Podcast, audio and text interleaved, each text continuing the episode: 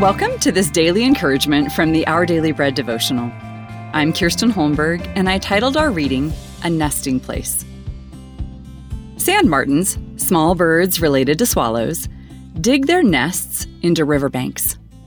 Land development in southeast England reduced their habitat, and the birds had fewer and fewer places to nest when they returned from their winter migration each year local conservationists sprang into action and built an enormous artificial sandbank to house them. With the help of a sand sculpting firm, they molded sand to create a space for the birds to take up residence for years to come. This gracious act of compassion vividly depicts the words Jesus used to console his disciples.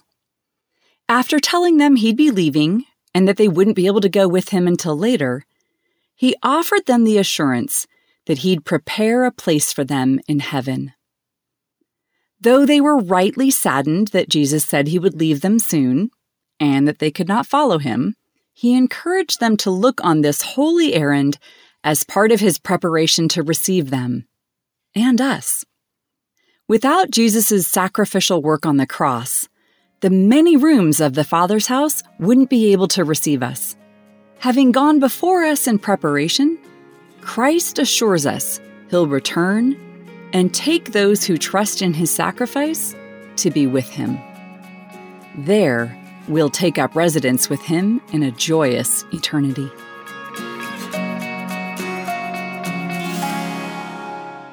Today's Our Daily Bread devotional scripture reading is from John chapter 14, verses 1 through 4.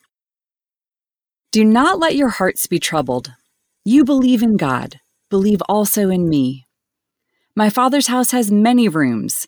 If that were not so, would I have told you that I am going there to prepare a place for you? And if I go and prepare a place for you, I will come back and take you to be with me, that you also may be where I am. You know the way to the place where I am going.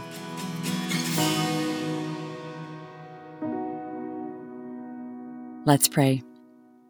Thank you, Jesus, for preparing a place for us in heaven with you. In your name we pray. Amen. Thanks for listening today. My name is Kirsten Holmberg, and today's encouragement was provided by Our Daily Bread Ministries.